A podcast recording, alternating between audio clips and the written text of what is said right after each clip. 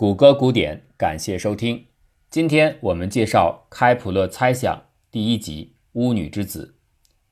关于黄金的传说，一直以来是各个国度里经久不衰的热门话题。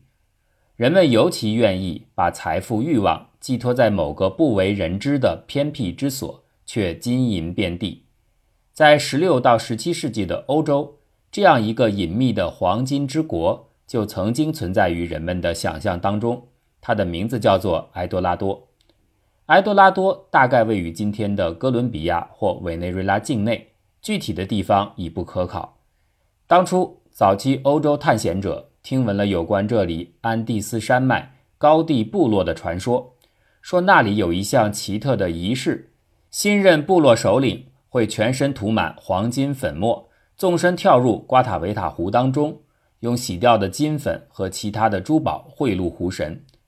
这样一个传说，慢慢的发酵演绎，从黄金国王发展到黄金城市，最后再到黄金之国。财富秘境诱惑了无数的冒险者前来，其中就包括一位曾在探险过程当中把烟草带回了英国，从而让英格兰上层形成享用饮物这个风尚的知名探险家沃尔特·罗利。不过对他来说，很遗憾的结局是。两次寻找埃多拉多的罗莉，最后却因为所谓的违反了英王命令，擅自与西班牙人作战而被处死，只留下了一本夸大其词却引人入胜的游记《发现圭亚那》。我们今天的话题与罗莉的探险无关，这里要说的是另外一件事由它引起。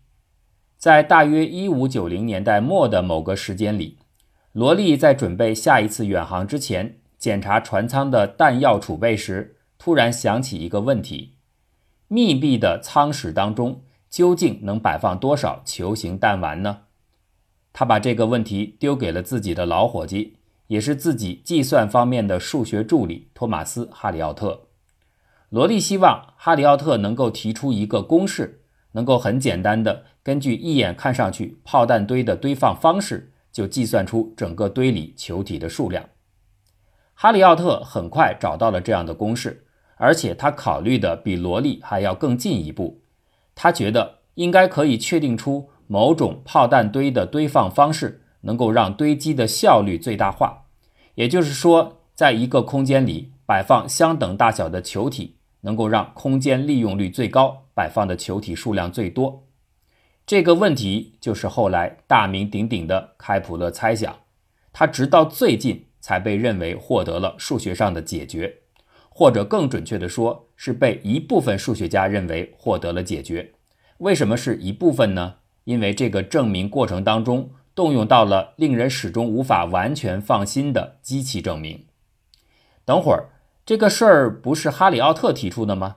怎么又扯到开普勒头上了呢？长期以来，哈里奥特和自己的主人罗莉一样。都只被看作是美洲大陆的探险家，但实际上，他作为当时有着众多科学发现的科学家和数学家的身份却被忽略掉了。例如，他曾经独立于伽利略看到过太阳黑子和木星的卫星。这种忽视啊，也不怪别人，因为他自己的确鲜少发表自己有关的作品，相关内容还是在他死后十年出版的一本书。代数方程求解艺术的应用里才有所展现。书中，哈里奥特发展了一些代数方程的解法，而在求解三阶方程时，他提出的大于符号和小于符号这两个数学记号，现在被普遍的数学界所接受。哈里奥特研究过的数学题目非常多，从弹道轨迹到光的折反射，他是原子论的支持者。这一点啊，在当时是很小众的观点。不过，或许正是出于这样的原子世界观，让他很早就开始考虑晶体内部原子排列的结构问题。你看，这一点是不是和空间小球堆放的问题有点相似呢？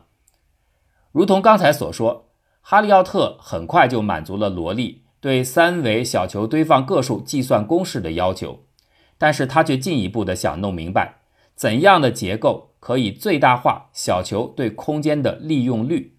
这个原始问题虽然出自船舱这样一个固定的有限的空间，但要考虑到一般性的所谓最大化球体堆放效率的计算，那我们需要把这个场景想象成为一个在无限大的空间里堆放无数个固定大小的小球的问题，要寻找其中最为紧凑的排列模式。这样的拓展是因为任何有限的空间，它的具体边界形状一定会无法预测，却很大程度上影响和改变最后的答案，所以必须改造成。无边际的无限空间，有人可能会纳闷儿：如果说一个固定的体积，比如说一个立方体或者长方体之内，最好的排布方式将导致最大数目的球体容纳，这一点容易理解。无限的空间，无限个球，你这样一来，最大的容纳数目还有什么意义呢？请注意啊，这里优化的目标已经从数目改成了全体球形体积。占整个空间的比例，这个比例可以通过逐次的求取极限来严格的定义。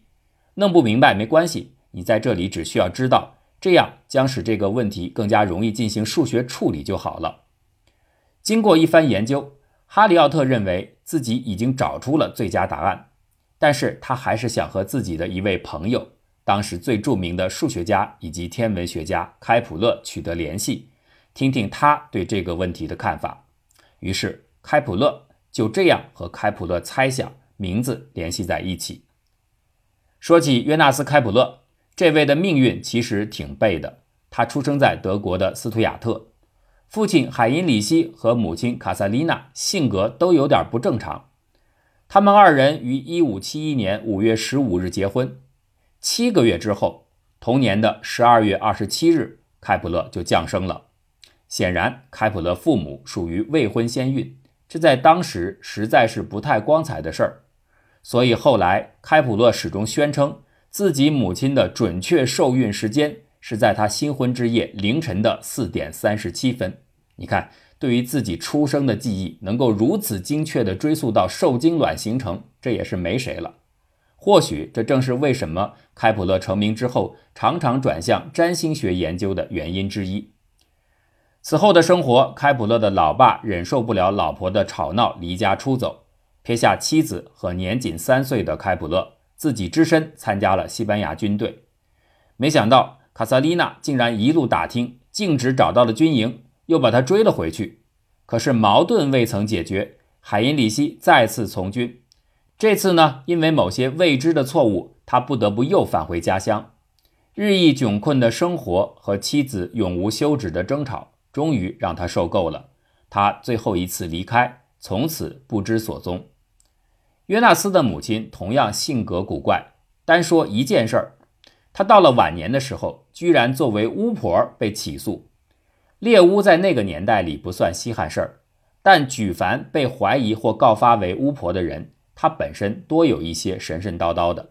卡萨琳娜就是这样，她喜欢收集各种草药。喜欢给别人，尤其是朋友们配制药水治病，这在关系好的时候不算什么，但是，一旦有了纠纷，特别是医疗上的纠纷，这种行为就很容易被人怀疑为是在害人。控告卡萨丽娜的正是他的一位好友雷因霍尔夫人，他们原本亲密无间，是非常要好的朋友，但是雷因霍尔夫人后来得上了抑郁症，他就怀疑。给自己药水喝的卡萨丽娜是在耍弄巫术，在陷害自己，就告发了她。巫女罪名在那个年代是可以判处死刑的，而且常常要遭受酷刑来逼供。开普勒在当时已经小有名气，他赶到古格林根的监狱，试图营救自己被猎巫的母亲，为此前后一共竟忙活了六年。经他的协商，原本要动用酷刑逼供的法官改变了主意。让人带这个女人观看各种恐怖的刑罚和刑具，试图以此方式恐吓卡萨丽娜，令其主动认罪。没想到卡萨丽娜非常的倔强，尽管她被吓昏了过去，但是她却一反一般女人的柔弱，而坚持不认其罪，搞得法官最后也没有办法，只好承认她的清白，释放了她。不过，或许是这样的经历太过害人，卡萨琳娜在被释放半年之后便告离世。试想，在这样的家庭环境下，加上家境贫寒，开普勒本没有机会发展自己的天才，可是福腾堡公爵为当地孩子建立的一个培训班录取了开普勒，这给了他教育机会，也打开了他通往日后成功的大门。尽管如此，父母畸形的脾气还是深深影响了幼年的约纳斯，以至于他在当时留下的记录里写满了对同学的怨恨和刻薄的愤怒。虽然他的成绩出色，但是人缘极差。在学校里，开普勒努力掌握了拉丁语，这一点非常重要，因为拉丁语是那个时代科学研究方面最通用的语言，相当于今天的英语的地位。经过三年学习，开普勒通过考试获得了修道院学校的进修资格。一五八九年，在他父亲最终消失的半年之后，开普勒带着成为牧师的理想进入图宾根大学。到一五九四年，开普勒即将结束自己的神学修习，也拿到了艺术学位。他开始到处谋求一份牧师工作。正常的话，开普勒应该会成为一名神职人员而终老一生。但是，他的数学和天文学教师迈克尔·马斯林察觉到了这位学生不同一般的过人才能，就推荐他到奥地利格拉茨的天主教学校担任数学教师。开普勒本人原本不想前往。但是图宾根教祖觉得安排他去天主教学校有助于这位沉迷于日心邪说的年轻人摆脱这种危险思想，于是不顾其抗议，执意派遣了开普勒。应该说，这一步意外确立了开普勒此后在天文学和数学研究方面的方向。事情总是充满微妙的转折。开普勒很快发现，格拉茨不是一个令他讨厌的地方，因为他在这儿。遇到了一位贵妇芭芭拉，看上了他，并且最终于一五九七年二月九日和他结为夫妻。开普勒本身也是出身于贵族的，虽然他的家庭已经破落。开普勒在格拉茨很快变得小有名气，他想变更本地使用的历法，这推进了他对天文学的研究。在当时，天文学和星象学没有严格的区分，许多人掌握天文知识只是为了预测未来事件。开普勒准确预言了某个严寒冬天的到来，结果据说那一年真的有人冻掉了鼻子。此外，他还根据所谓的星象位置预测这里即将发生的几件重要事件，而且都猜中了。当然，这背后真正的推理基础不会是天上行星的位置，而应该是他掌握的某些信息和常识。开普勒的名气仅限于当地普通老百姓之中，在上层的教会圈子。和当地的参议院里，他很不受欢迎，甚至安排他到来的图宾根方面也没有掩饰对他的失望。然而，开普勒的天文学研究确实有了不小的进展。他提出了一套用立方体、球体和其他规则多面体构建的太阳系的模型，发表在《神秘的宇宙地理》一书当中。